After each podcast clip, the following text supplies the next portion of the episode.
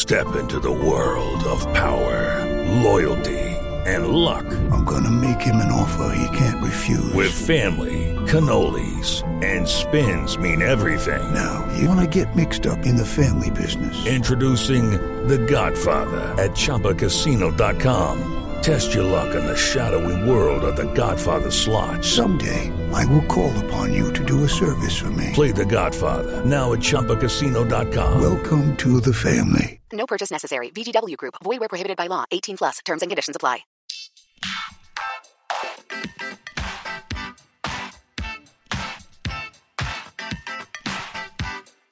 Hi, everyone, and thank you for tuning in to episode 115 of Awards Chatter, the Hollywood Reporter's awards podcast. I'm the host, Scott Feinberg, and my guest today is one of the most beautiful and talented young actresses in Hollywood, Lily Collins. The 27-year-old, who was born in England but raised in the U.S., has been acting in movies for the last 8 years. At the outset of her career, many people knew her as singer Phil Collins' daughter. These days, many people know him as Lily Collins' dad. She made her big screen debut as the daughter of the character played by Sandra Bullock in 2009's The Blind Side, which went on to receive a Best Picture Oscar nomination, and for which Bullock won the Best Actress Oscar. Collins subsequently starred in two 2011 films, playing a girl kidnapped by vampires in the horror flick Priest and Taylor Lautner's girlfriend in the thriller Abduction. But it was in 2012's Mirror, Mirror, a fresh take on the Snow White story in which Collins plays that iconic character, that the actress truly came into her own. She subsequently made films that are of varying quality and that have achieved varying degrees of success. The 2012 comedy Stuck in Love, the 2013 young adult literary adaptation The Mortal Instruments: City of Bones, and the 2014 rom-com Love, Rosie, to name just three. But few have doubted that she was bound for big things. That promise was realized this year in Rules Don't Apply, a romantic comedy written, directed, and produced by, and also starring, Warren Beatty, the legendary 79-year-old filmmaker who hadn't made a movie since the turn of the century. In it, Collins plays a young actress who comes to Hollywood in 1958, having been put under contract by the eccentric millionaire Howard Hughes, and who becomes romantically involved with her driver, against Hughes' strict orders, and then with Hughes himself. Not everyone is enamored with the film, but everyone I know has been charmed by Collins' performance. Over the course of a conversation at the offices of The Hollywood Reporter, recorded the day after Collins learned that she had been nominated for the Best Actress in a Musical or Comedy Golden Globe Award, she and I talk about the pros and cons of growing up and pursuing showbiz work as the daughter of a famous person, her auditions for the parts in Twilight and Snow White and the Huntsman that eventually went to Kristen Stewart, her evolving relationship with her most famous and distinguishing physical characteristic, her thick eyebrows, the highlights of her experiences working with Bullock, Julia Roberts, and Beatty, and what it was like joining an elite club of Beatty's leading ladies that includes the likes of Faye Dunaway, Julie Christie, Diane Keaton, Halle Berry, and of course Annette Bening, who plays her mother in Rules Don't Apply. So, without further ado, let's go to that conversation. It is Ryan here, and I have a question for you. What do you do when you win? Like, are you a fist pumper, a woohooer, a hand clapper, a high fiver? I kind of like the high five, but if you want to hone in on those winning moves, check out Chumba Casino. At chumbacasino.com, choose from hundreds of social casino style games for your chance to redeem serious cash prizes. There are new game releases weekly, plus free daily bonuses. So don't wait. Start having the most fun ever at chumbacasino.com. No purchase necessary. VGW Group. Void where prohibited by law. See terms and conditions. 18 plus. Golden Globe nominee Lily Collins, thank you for doing this. Congratulations. Thank you. It's the first time that I've heard it like that.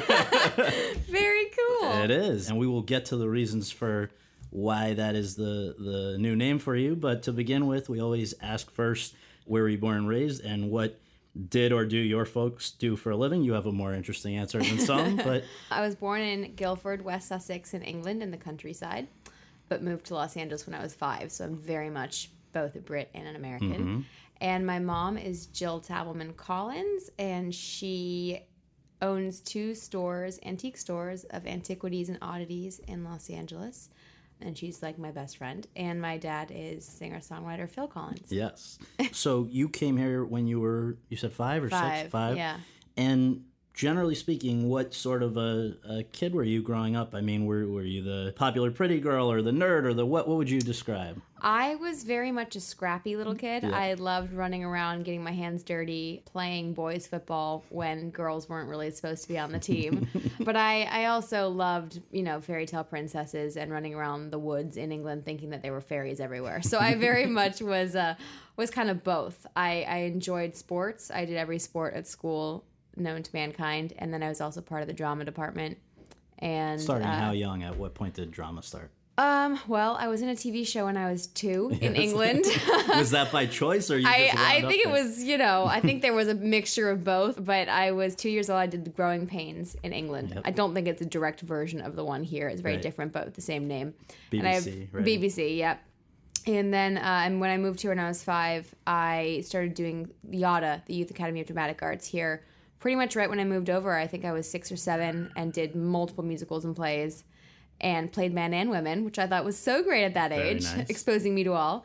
And then I did plays in high school, and I've always loved being vocal and playing dress up and taking people to another place through stories. Now, for a while, though, it looked like the trajectory might be more journalism, right? Yeah. So what was that about, and how far did it go? Well, I realized at 16, I had this epiphany at 16 that I thought, okay, this is when I want to professionally start auditioning. And I told my mom, and I said, I'm going to go out and try to find an agent, and I want to do this seriously. But I needed to wait until I was at a point when I felt like I could take the rejection side, because it's mainly what you're going through at the beginning. Yeah. So I made that decision, and I started going out on things, and I started getting told no a lot. And I thought, you know what else I really love doing is I love reading and I love writing. And I've always loved, you know, English literature and all that was my favorite subject. So I was in England and I was reading a magazine geared towards kids my age, and I realized there was never an article written by someone my age. And I thought, well, that'd be a really cool idea. So I cold-called editors at the back of the magazine. Some hung up on me. I never got through to the pitch. What was the pitch? Well, the pitch was, hey, I'm 15 years old. I'm a girl from Los Angeles, and I was born in England. Mm-hmm. I've always been interested in life overseas, and I think it'd be really interesting for other girls my age to read about life in LA and vice versa. Maybe you could have a British columnist mm-hmm. fighting for the version in Los Angeles.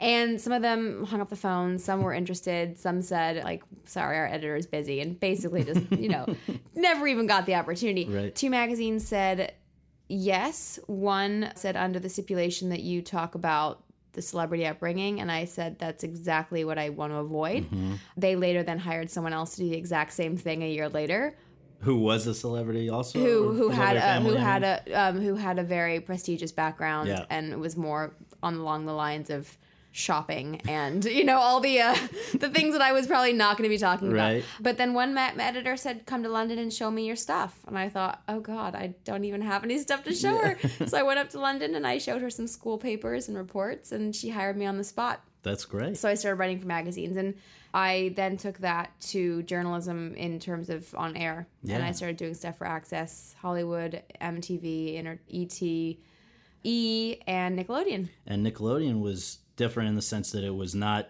in any way autobiographical. Now it was really reporting, covering politics, right? This was covering politics, I went to the conventions, and then I went to the inauguration, 2008, 2009. Mm-hmm. And yeah, they had a Kids Pick the President campaign, and I got to go touring and talking to the delegates and the whip, and go to the actual inauguration and go to some of the parties and watch them dance and just get to be a part of the whole movement, which was amazing because it was my first time voting as well. Yeah. So it was everything from politics to fashion, entertainment, you name it. And I just got to produce, I got to write, I got to be in front of the camera, and meanwhile I was still auditioning. So the time comes, you graduate high school, and at that point, what was your outlook for the future?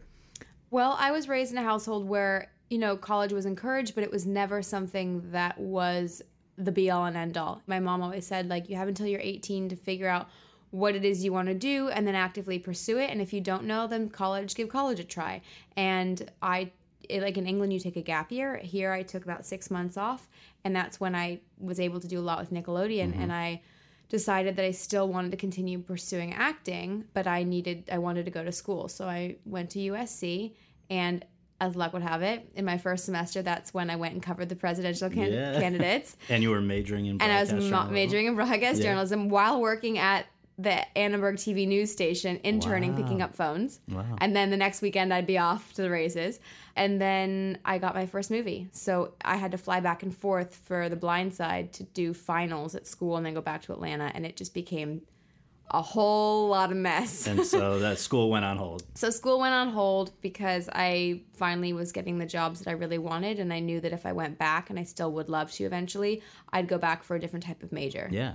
Now, before The Blind Side came through, let's just talk about, you mentioned a little bit about the auditioning scene where there is a lot of no for everybody. Is it correct that one of your first auditions, though, was for the part of Bella Swan in Twilight? I did go out for Bella Swan. Was that was a exciting one? I'll never forget that. Yeah, because they were books already, and I was very aware of the hype of the books. Obviously, they became something completely different after the movies, but yeah, it was one of my first. I remember the casting offices. I remember the casting director.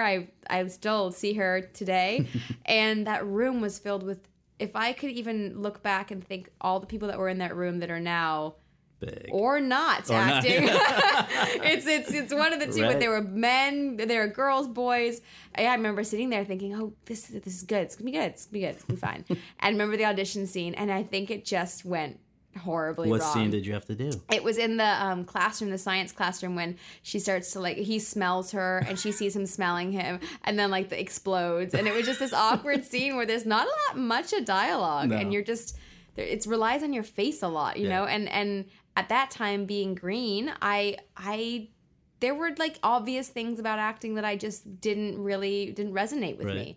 And so I'm sure everything was way overly acted and completely ridiculous. And it was a great learning experience. So at least I can say I went for it. Right, of course. Now, with some of that other stuff, before you were established as somebody who deserved to be in the room on your own merits, did you get crap about nepotism and things like that? I've heard you talk about it a little bit before, but... Yeah, I mean, when I made the decision to meet with agents, finally, I met with one who kind of sat me down, and we started talking, and I was pitching the ideas I wanted to do for... I wanted to be the youngest talk show host, and this was my idea, mm-hmm. And I remember him just looking at me and saying, well, what makes you so special? I mean, there's tons of cousins, nephews, aunts, daughters, sons, brothers of famous people, like... Why don't you come back when you've done something and we'll have a conversation? And I was just like looking at him going, you don't get me at all. I don't think you've been listening. I have not once said anything about that. And I'm super proud of what my dad has done and what my last name entails, but that's not my path. And I think there has been a fair share of working against that based on people's perceptions. But I never wanted to get anywhere because of that. And I never wanted to give anyone an excuse to say that. Right. So sometimes things took me a little bit longer. Mm-hmm. And at the end of the day also, yes, he's first and foremost an actor, and a lot of people don't know that, but he's a musician. And when it comes to acting, you're totally replaceable. I mean, if you don't bring something new to the plate and you have someone make a call for you, I mean, it's a completely different industry. And it's kind of like you're replaceable. Well, yeah, they'll find someone else. You can't actually fake it to make it. No, you really can't. Yeah. There comes a point at which you're going to sink or swim. Right. And if you're relying alone on words or something like that, then it's gonna hurt probably. Well, it's all kind of a moot point at this point, because I've heard he's now referred to as Lily Collins' father rather than your Phil Collins' father. It's pretty funny. So anyway, what was going on when you first heard about The Blind Side and then when you got the part as the daughter of Sandra Bullock's character? I had been auditioning. Ronna Kress cast that movie, and I had auditioned for her a couple times, and we'd had a lovely time together, but I had never been booked for anything. And I was just about to turn 20, and I was on the set of the new version of 90210. Mm-hmm. I was cast as Phoebe, the drunk prom queen competition, and I had 2 days on that, and I was spending my morning, because I shot in the morning of my scene where I am throwing up in the bathroom, and I went back to my trailer, and I had just turned 20 a week before, and I got back to my trailer to a phone call saying, you got it. I'd only gone in once. They said, you got it. And I went, well, got what? And they said, well, you got the movie, and Sandra Bullock's playing your mom. I was like, what? I don't think I even knew that at the time. And then they said, and you're leaving in 2 weeks. And it was the craziest I mean, I was still in my prom dress, in my trailer, kind of screaming. And I thought, wow, this is the best delayed birthday present ever. And then I kind of got up and went to Atlanta. Wow. So from drunken prom queen to a star of a Best Picture, eventually Best Picture nominated movie is a nice jump. Yeah, exactly. People are like, this is not normal. Right. Don't get used to this. Right. It's like, okay. And just to remind people, if they're, you know, at that time, they probably didn't know who you were watching that movie. You're the daughter of Sandra Bullock, the sister, in a sense, of this adopted football star who comes into their home. Did you learn anything in particular from your first movie, and specifically from working with Sandra Bullock, who went on to win the Best Actress Oscar for her performance? I know. God, she just set such a high bar for me for my first movie in terms of how she treats everyone on set. I mean, it doesn't matter what department you're in. It doesn't matter if you're a fellow actor. She is just the coolest. And she really can go to so many different places in the span of limited time. I mean, there were many times I'd just watch her, and she could just start crying and having just laughed about something. And I was like, God, how do you do that? and she was just talking about, you know, sense memory and thinking about things and really channeling it and really focusing and tuning everybody out, because there's a lot of noise on a set. And I'd never been on one. So she really, it was just her humility and her humanity and her grace that she carried herself with every day. And she was just fearless. Mm-hmm. And I thought, wow, she's a powerhouse. Yeah. And she isn't afraid to voice her opinions, which I loved. So between The Blind Side and Mirror, Mirror, which is the one that I would think you would probably call it the turning point. Yeah. There were 3 years in there. You were doing other movies. You were Taylor Lautner's girlfriend in Abduction. You were, I think, Priest was in that period with Paul Bettany. What were those years like? Were you content with how things were going, or were you always hoping to kick it up the next level? I think I've always been a very passionate, hungry person, but I'm very grateful for the time that it's taken now, because I think things happen for a reason, and a fast-paced kind of elevation would be very different. I think I really, really appreciate where I'm at because of the different steps that I've taken. Mm-hmm. And all the movies that I've done have served their own purpose. And I've learned so many valuable things on each set. And thank goodness some of them were bigger sets and some were small, because not as many people would know when things went wrong, or, you know, you could ask more questions when there aren't 10 people to go to get information from them. You can just ask the director himself.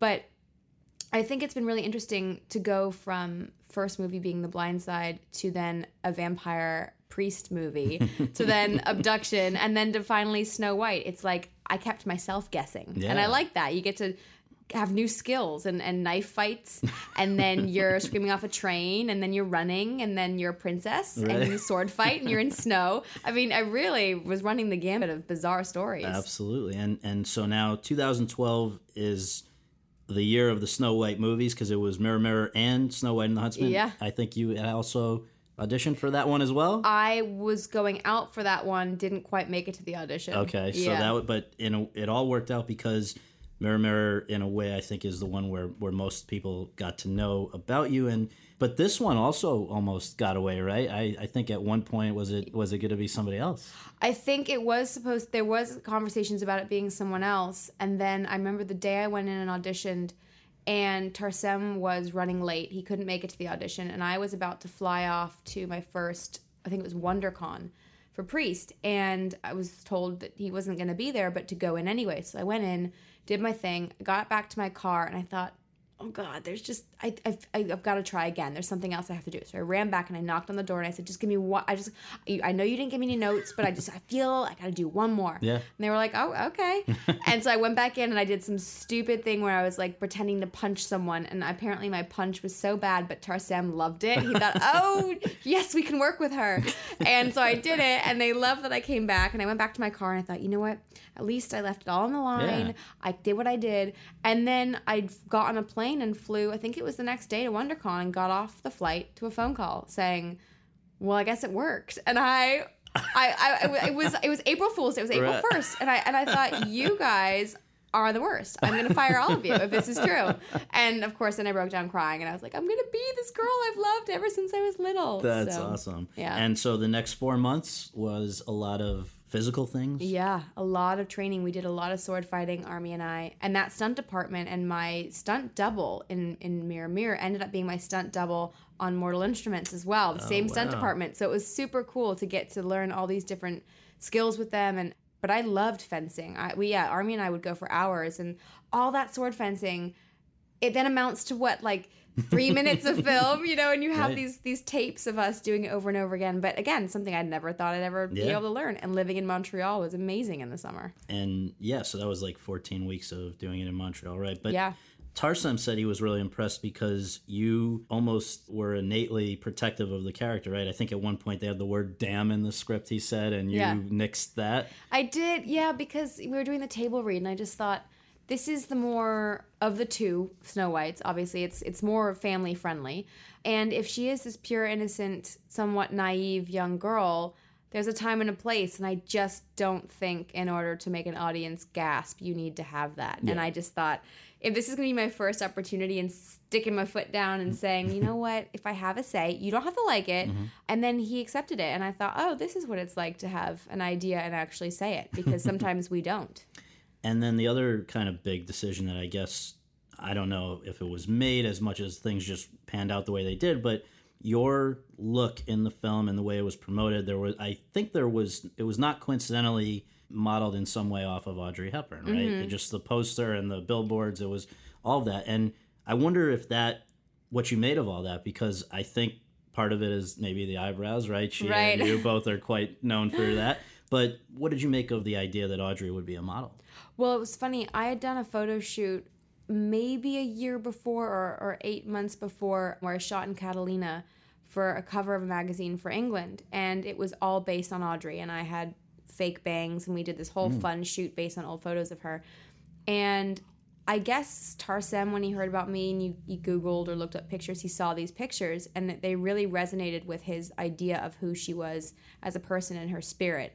Not necessarily had to physically look like her, but there was something that about Audrey in general that emanated from within. It was her smile. It was the innate goodness to her. And when he met me and he just loved eyebrows, he thought, ooh, you know, I forgot to mention, he was late to the audition, but then decided he would meet up with me for coffee because he got the tape quickly on his iPhone or something and was like, oh, let's meet. Yeah. So I just remember sitting there and he's like, he just kept talking about my eyebrows. And he just loved them. He was fascinated by them. And he's a very visual person. So I think once he got that look stuck in his head, it was kind of, that was it. And I was beyond honored and thrilled to be even compared to someone who I've looked up to since I was little. So I just thought, well, if that's the version you want, then your eyebrows are here already. Like, you can take them. Well, for the young women listening and for any fashionistas who are listening, just a quick aside, have you always liked your eyebrows or has that been an evolving relationship? No, I when I first moved here from England, I was so self-conscious of them. You know, you moved to Los Angeles and at that time, very thin arched brows were in. I was also 5 or 6 years old being pointed at because I had a different look and I was very much teased for them, and I even went as far to just hack them away at one point. And my mom, I was so proud, and my mom was just horrified because she's like, "They're never going to grow back." And it's an insecurity that I didn't, you know, I was really unhappy with. But she had always taught me that the quirky things that make you different are what make you beautiful. And I wrote a book that comes out next year, and a chapter is about that. It's like when you're young, the things that make you different are those things that you want to change the most about yourself. And when you're older, you're like, "Oh God, if only I could have told myself back then," you know. So working on Mirror, Mirror, you got to work with another Oscar-winning actress, Julia Roberts, and for probably a lot of that 14-week period. And what was the takeaway from her? Well, what was so fascinating, again, very vocal about asking questions like Sandra, but Julia, they would be questions about the lighting, the camera angle, the shot, how many more shots we were doing, how big is the dress in comparison to the shot, the timing of the lights changing. She asked a lot of really practical questions that were only going to better her understanding of where she stood in the frame to calm her down to perform. And there's just so many elements that I would never have thought to ask. I, at that point, would just get in front of the camera and perform every time. But if there's a way to know that there's going to be a close-up, or this is a wide shot, you don't have to spend it all now. Right. Or there was just practical questions. And I also loved that she brought her kids on set on occasion. And it was the first time I really saw someone I admired as an actor be a mother first, and to mix those two worlds and see how that happened and see them experiencing it with mom, not an actor. And it proved to me, with a lot of the other women I've worked with, that you can have both. I mean, it's really important to put your family first, and then there comes a point when you want your career as well, and you can incorporate both and have your privacy. It's kind of amazing to see. Yeah. Also in 2012, or coming out in 2012, I don't know if this was before or after Mirror, Mirror, was Stuck in Love, and then was The Mortal Instruments: City of Bones, which was inspired by a big literary franchise that is sort of along the lines, a young adult fantasy type thing, along the lines of The Hunger Games or Divergent. You had actually been familiar with the books, right, before the movie? Yeah. I was a big fan of the books. I love Gothic architecture. I love magic. You know, I was the biggest Harry Potter fan growing up. So anything to do with the other world, and also this was very dark, and I liked that there was a dark quality and a sarcastic humor. There's a lot of irony to it. And you were going to be playing a Clary, who descends from, I guess, a line of warriors who protect the world from demons and all of this. And $60 million budget. I guess was it bigger in the way you saw it than even Mirror Mirror, where I think Mirror Mirror seemed bigger because the sets were just so immense, and Tarsem is such a different director because he thinks big. Yeah, everything is just big and vast, and big production numbers and big lighting setups. Whereas Mortal, it was also big, and we shut down streets, and I mean the production was massive, but it still had a bit of a grittiness to it in the shooting, and a personal quality, I guess, to all the cast members as well, because we were a tight-knit group, really literally fighting off demons, but we were in it together in a more gritty environment. So for as big as it was, it still felt a little more intimate. But it, of course, was a big-budget thing that we thought was going to become a big-budget thing. Multiple sequels. Now, did you feel a sense of pressure with that? I mean, you're now going to be anchoring for the first time potentially a franchise. I did feel it a little bit because, once I was cast, I didn't know how big the books were. I knew I liked them. But once I was cast, and then, of course, everyone has their opinions about it. Mostly very supportive. But when it came time to cast the other characters, and a lot of them got a lot of hate for them being cast, I thought, oh, okay, this is going to be one of those. And there's so many great moments in the book that you want to give justice to if you're going to actually personify in a movie. And as an actor, you never want to take a book and crucify it. You really want to pay homage to it. And luckily, Cassandra Clare was on board with us and was there on set a lot. But you just never know. I mean, fans would be waiting for hours on set and outside set. And it was, the passion was so great.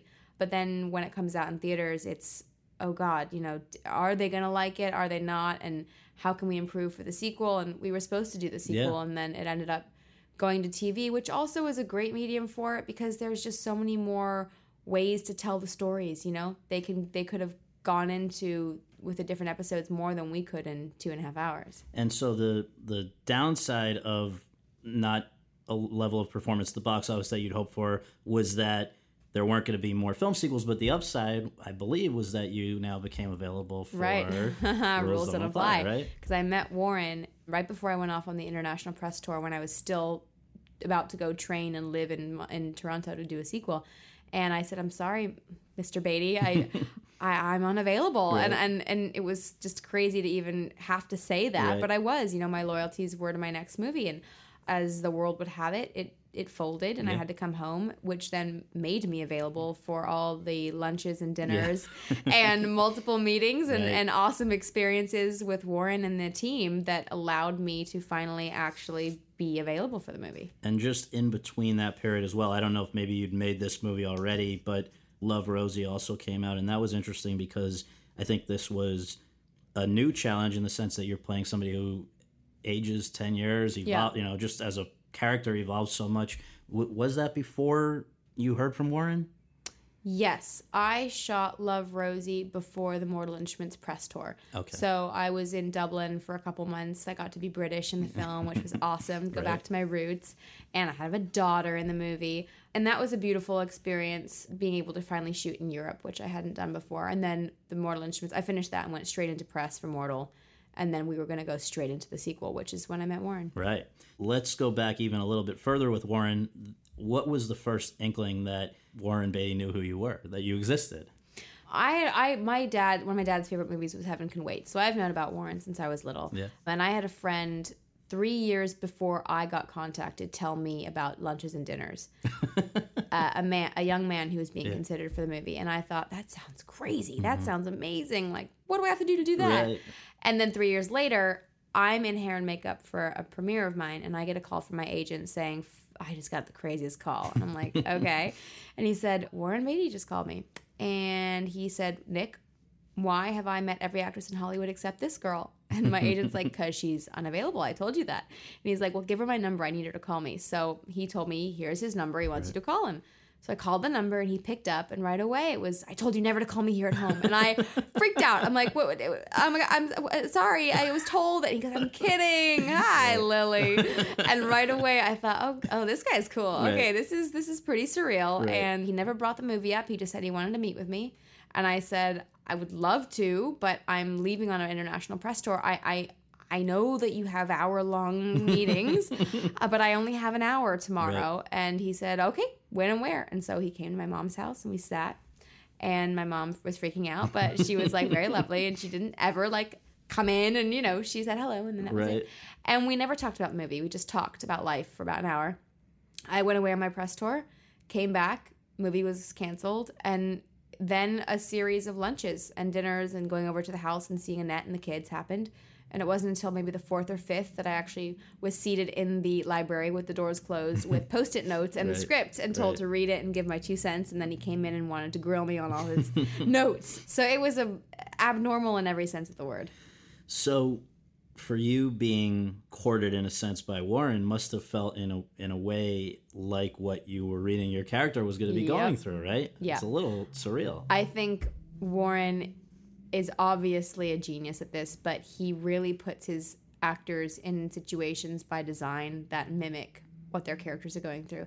Sometimes I think he might even do it subconsciously, but there are too many occasions when Alden, Matthew, and I were going, this is a little too close to home. And it's working on us because we're really frustrated right now, and so are our characters. Right. But it was for the good of the movie. And, you know, Warren has studied under some of the most incredible mentors throughout the years, and he kept referencing Kazan, and just the way that things were done back then were so different, and he wanted us to have a truly genuine experience. And you refer to Alden. Alden is Alden Ehrenreich, who is your love interest in this movie, and the weirdest thing that I read in preparing for this was that while you and he did not know each other before this, Your mothers did. So weird. You know, we existed in similar circles in Beverly Hills for a long time. We didn't go to the same school, but our schools had mutual friend groups. We had mutual friends, and our moms were both on the board of a couple different organizations in Beverly Hills, preservation and activities, and they knew each other, and they kept saying, oh my god, your son's gonna meet my daughter, oh my daughter's gonna meet your son. And I remember hearing about his name for so long, and finally I knew he was involved in the movie, and finally Warren said, well, do you want to meet Alden? I'm like, yeah, it's been like 6 years that I've been hearing about this guy. So we finally met, and it was like circles collided. Right. So when you were invited into the library to read the script, was that an offer to play the part, or was that, let me know? I have no idea. You didn't know? I will never know at what moment Warren knew. He said, he likes to say that it was a blink moment, and within 5 seconds he knew for Alden and I. Well, he made Alden wait 5 years. And for me, I think he is very specific about who he lets in terms of his material. Mm-hmm. So I think it was a definite moment for me, but I never knew, and I never wanted to ask, because I thought sometimes when you ask and you push, someone pushes you away, and I didn't want to give him any reason to make – I didn't want to make him feel antsy in any way. So I was in, a really weird situation where I was supposed to do something and now I wasn't, so I was available, and I could just live out this bizarre timing of things. And then I had to finally let him know that I was going away for Christmas holidays, and this was my return date, and my agent – said that nicely, and he said, well, she has to come back early because we start prep. And he said, wait, Warren, does that mean that she's doing the movie? And Warren said, she knows she's doing the movie. And I said, wait, no, I don't. And so I guess it was a surprise, so you have to come back. Oh, and I was like screaming, going, I guess I got it. But I'm like, that's the kind of movie that it's never going to be real until we're shooting. And even when we were shooting, we thought, is this really happening? This is crazy. Right. For somebody who hasn't yet seen the movie, can you possibly explain who you're playing and also why the movie might be called Rules Don't Apply? I play Marla Mabry, who is a very religious young girl from Virginia who was brought over to Los Angeles by Howard Hughes, the eccentric billionaire, to become a Hollywood star. and she comes with her mother. And it's about her time in Hollywood with her driver, Frank, who works for Hughes, and with her long-awaited meetings with Hughes and the eccentricities that he puts her through that help define whether or not she reaches the Hollywood dream or not. And in those experiences with her driver, Frank, she admits to the insecurities that she's facing dealing with what it's like to be a woman at this time and what rules and regulations she thinks she needs to abide by to become famous or make it. And her driver tells her that those rules don't apply to her because she's special. Right. And so, hence, the song that my character sings to Alden's character, as well as Howard Hughes, is inspired by those words of wisdom from Frank, and then in turn the movie, because I think no matter what you do, whether it's a Hollywood dream or, you know, whatever industry you're in, we put on ourselves most of the rules and regulations or limits to which we think we have to be as a human being. And sometimes those rules just don't apply. Right. And when you think about the most famous, respected entrepreneurs and inventors in our history, they were rule breakers. Yeah. And it just takes someone telling you that for you to realize it sometimes. Absolutely. And one thing I've got to ask you is, I think we've spoken about this before, but Warren's a Baptist. He came to Hollywood in 1958. Mm-hmm. Didn't work very much for a while when he got here. He wasn't a famous virgin, but nevertheless, there were a lot of similarities here. And so the question that I have is, at any point did you think or even say to Warren, wait a second, am I playing basically you? Yeah, I mean, I definitely, when Warren started telling me about the movie, he shared parts of his past. And he really wanted Alden and I to understand the morale and the inner workings of the sexual puritanism of the 1950s, because to our characters it's second nature. They don't think about really the fact that they're having to struggle with the over-sexualization in Hollywood, but their deep-set morals of where they come from. And to get that across, he shared experiences of his past and his upbringing. And so he very much was open about the fact that there were little bits of him in both of our characters. And I think that helped a lot for me, because you can read about these people as much mm-hmm. as you want. And mine's based on an amalgamation of a bunch of women mm-hmm. from the period that we'll never know their names because they never became famous. So to be able to hear, though, the mindset of someone of that period, didn't matter if they were male or female, it really helped me become someone who it was just second nature to. Yeah. You said you'd seen some of Warren's movies before working with him, but was one of them Splendor in the Grass? And the reason I ask is that this one seems like a obvious companion piece with that. Maybe it would be a great doubleheader, because they're both dealing with what Warren has referred to as America's sexual puritanism. And I just wonder if that was one that you even wanted to consult. I mean, there have been people that have written about Rules Don't Apply who think that you look like Natalie Wood, your character reminds them of Natalie Wood. So just, was that on your radar? Definitely was. I had seen it before we started working, and was, you know, again, growing up in Los Angeles, Hollywood, you hear about the classics, and one of my best friends was a cinephile and just loved to talk about film. So I was very much aware of its impact, but also rewatching it as an older person, you gain so much more from it in different ways. And he would also reference that movie and talk about Kazan and Natalie's persona and just the way that she was as an actress, and just kind of offset as well.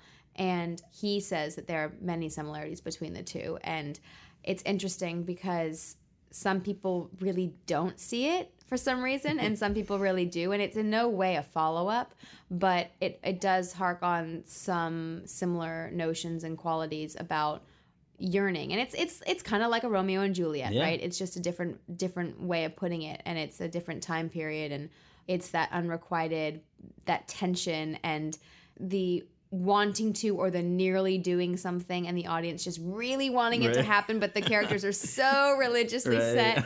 But again, that's very, you know, it's very different in today's world. It's kind of great to have Splendor in the Grass to look back on, but also this movie to be done today, because we are living in a society where technology is just at the touch of your fingertips. You can share information, get information, and people put all of themselves out there all the time for everyone to see.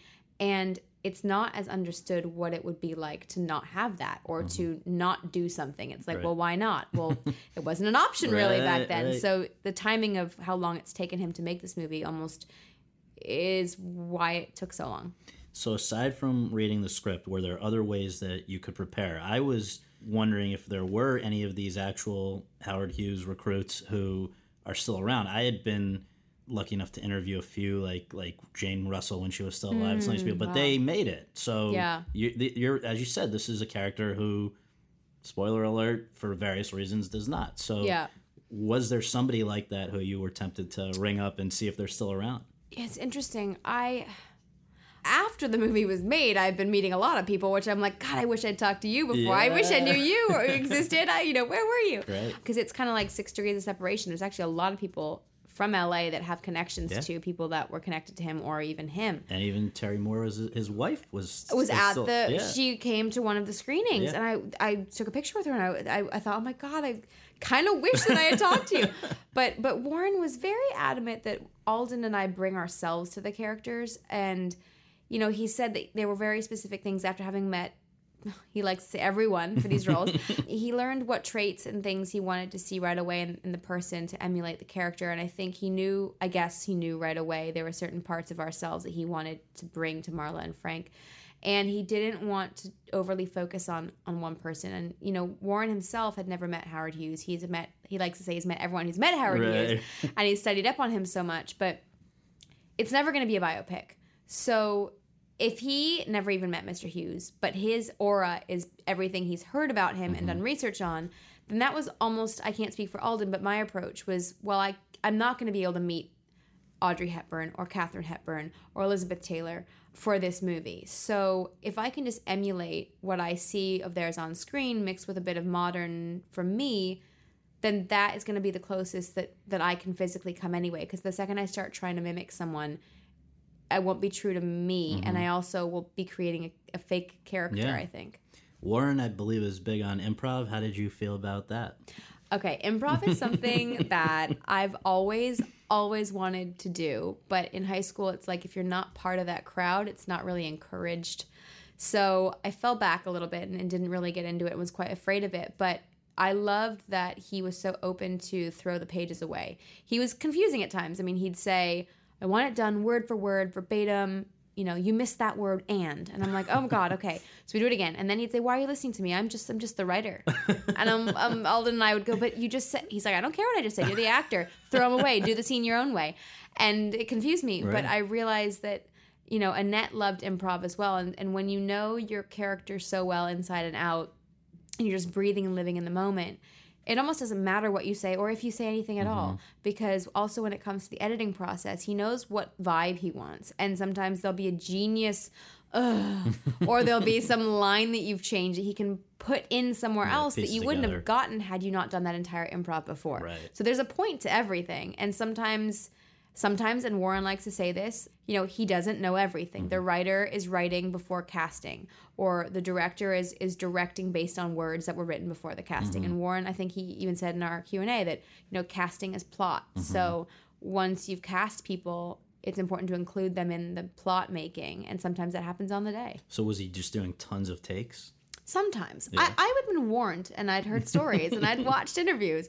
So I was expecting a lot more, but to be honest, there were nights where there were a lot of takes for certain scenes, but I now, even in the moment, more so now though, I realize it was because he expected more from us because he knew what we could do. And by us, I mean, I'm mainly, Alden and I, because he believed in us, he wanted to push us, he knew what he wanted, and to have someone believe in you that much, to put you through that, to know you could come out of it stronger and alive and not break, I mean, I respect that, and I'm thankful because I probably wouldn't have given the same performance had I not had someone doing that to me. And it's important. It pushes you. And I want to do what I do because I'm terrified every day, because that's when you grow the most. Well, a couple of the scenes, if we can just talk about, I think somebody coming out of the movie who might then put this on because they want to learn more about you. I think they might be curious, for instance, about the sex scene. This is somebody who's 52 years older than you. Might have been a little awkward. It was bizarre reading that scene anyway, because it's about 13 pages long. My character has never drank in her life, and she becomes extremely drunk, very emotional. She sings and plays the piano in the middle of this seduction scene that's funny. I mean, there's a really weird humor to it that, Warren is a genius in the way that he writes tonally, because he can have something really dark and also incorporate humor to it so it doesn't come across overly creepy or overly bizarre or inappropriate. I mean, sure, there are elements of that because of the nature of the storyline, but by adding funny music or by adding the absurdity of it all, the eccentricities of this man, of Howard Hughes, just speak for themselves. Yeah. So, you know, that scene was just, we shot it over a week. Over a week. Yes. The exteriors were at the Beverly Hills Hotel. The inside was recreated on a stage. And Warren wanted to give it the appropriate amount of time to really get in there and really make sure that it was done with a tone that he could edit, because he wanted multiple versions of it, which I think is so smart, seeing as though that scene could go in so many different ways. And you could easily draw people out of the story. And, you know, the whole point is that Marla is heavily inebriated and would never have made that decision. Right. But there needs to be, you can't hate her after that. How about singing? Are you comfortable, happy singing in front of the world in a movie? I had done it on Mirror, Mirror in the studio, and they used it as an end credits song. So I experimented with it before, did musical theater growing up, but I've always wanted to do a musical movie. So when Warren mentioned, do you know how to sing or do you like singing? And I was like, where is this going? I didn't know Marla was a singer. Right. He's like, she's a songwriter, and I have this song. It's been written before. A couple of years ago it was written, and I love that it would be live. I thought the worst thing for me would be following along to a track, because then it's such in these two emotional scenes. It's so important for her to live and breathe in the moment and to just be present, and I didn't want to have to be thinking about 10 million things at once. I'm already as Marla going through it. So the good thing, though, is because she's a songwriter, she was really nervous to sing this to Frank and to Howard. So if my voice cracked as Lily or I messed up, it's totally fine because Marla would have reacted the same exact way. But it was really beautiful, and it was a very cool way to kind of incorporate and get used to what that might be like one day. It turned out very nicely, and Critics' Choice nomination for the song, right? I mean, that's a pretty nice thing. Pretty funny. So winding down here, I've got to ask you, this movie, when it was done and now was going out to the world, what was it like for you to see it, for your friends and family to see it? Now more and more people are seeing it. What just your thoughts on the finished product and how it's been received? Well, we shot it about 2.5 years ago, so it really has been a while coming for me. And having worked since then, it kind of felt like when it comes out, it's going to be the right timing for it in some way or shape or form. I've got to think that, because Warren loves to take his time for reasons, because he really is smart at what he does, and he's a genius. So I had to give it up to the universe, and I was really excited when finally I heard that we were going to be taking it to the world. And I was very nervous, because I really learned and grew a lot on this movie, and I'm really proud of it. And I think it's a very specific type of movie. There's a lot in it for everyone, but it's also... it's very specific. It's a ode to old Hollywood. It's different than today's day and age. I mean, the movie looks like it was shot in the 50s as well. Caleb Deschanel is just an artist extraordinaire, and it's, I think, such a beautiful film to watch, and I think it's one that you learn more each time you watch it. You get more from it and understand things better as time goes on.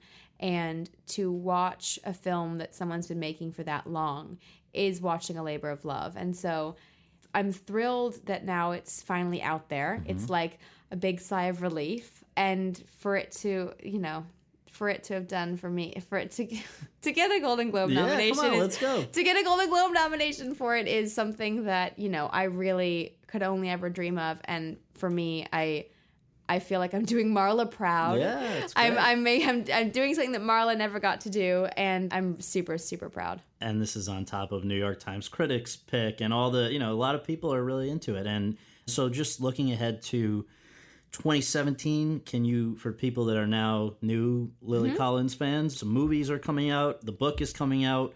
Give a little tease of what's to come. Well, my film To the Bone got into Sundance, so I'm going to Sundance for the first time in January. Marty Noxon directed and wrote it. A story about a young girl suffering with anorexia and about her battle to survive and what that entails.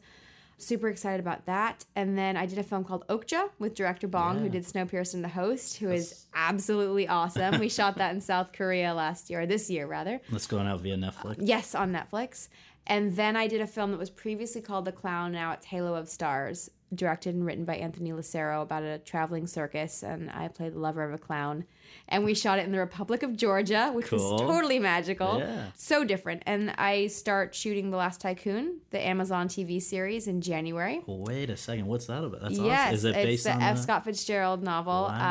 We did the pilot, and it did the whole Amazon, you know, when Amazon and Netflix show their pilots in the public votes.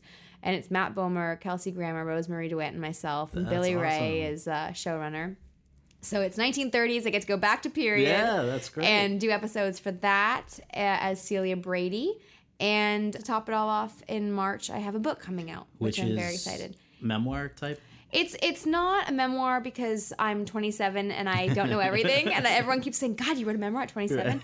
I go, no, these are the things I've learned up until now about what it is to become a young woman, and a lot of the taboo things that young girls don't like to talk about because they're either embarrassed or they feel alone in are things that I go into. And I've never had a problem being a conduit in conversations if it means putting myself out there in an awkward way to promote conversation among young women and make sure that they know they're not alone. So it's called Unfiltered because in the past year and a half, I've become a lot more unfiltered. And no shame, no regrets, just me. And maybe directing in the future. And I would love to direct in the future. Who knows? Maybe I've written a book, write a screenplay. Yeah, turn it into a screenplay. Definitely. That's awesome. Well, thank you very much for doing this. Thank you.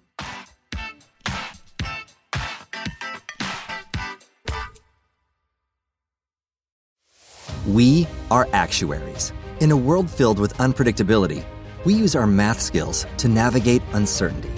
Actuaries make a difference in people's lives across industries and the world. Actuaries have the freedom to work anywhere. And according to U.S. News & World Report, we're the 25th top-paying career. Make an impact as a fact seeker and a truth teller. Use your math skills for good as an actuary. The world needs you.